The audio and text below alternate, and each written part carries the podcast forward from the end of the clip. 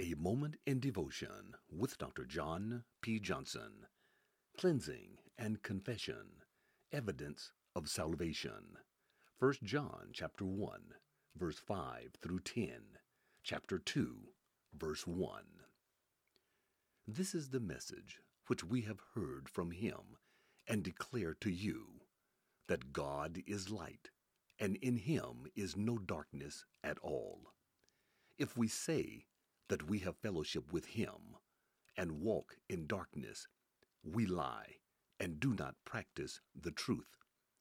But if we walk in the light, as he is in the light, we have fellowship with one another, and the blood of Jesus Christ, his Son, cleanses us from all sin.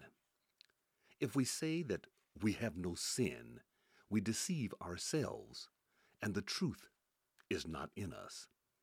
If we confess our sin, he is faithful and just to forgive us our sins and cleanse us from all unrighteousness. If we say that we have no sin, we make him a liar, and his word is not in us. My little children, these things I write to you, so that you may not sin. And if anyone sins, we have an advocate with the Father, Jesus Christ, the righteous. You have been listening to A Moment in Devotion with Dr. John P. Johnson.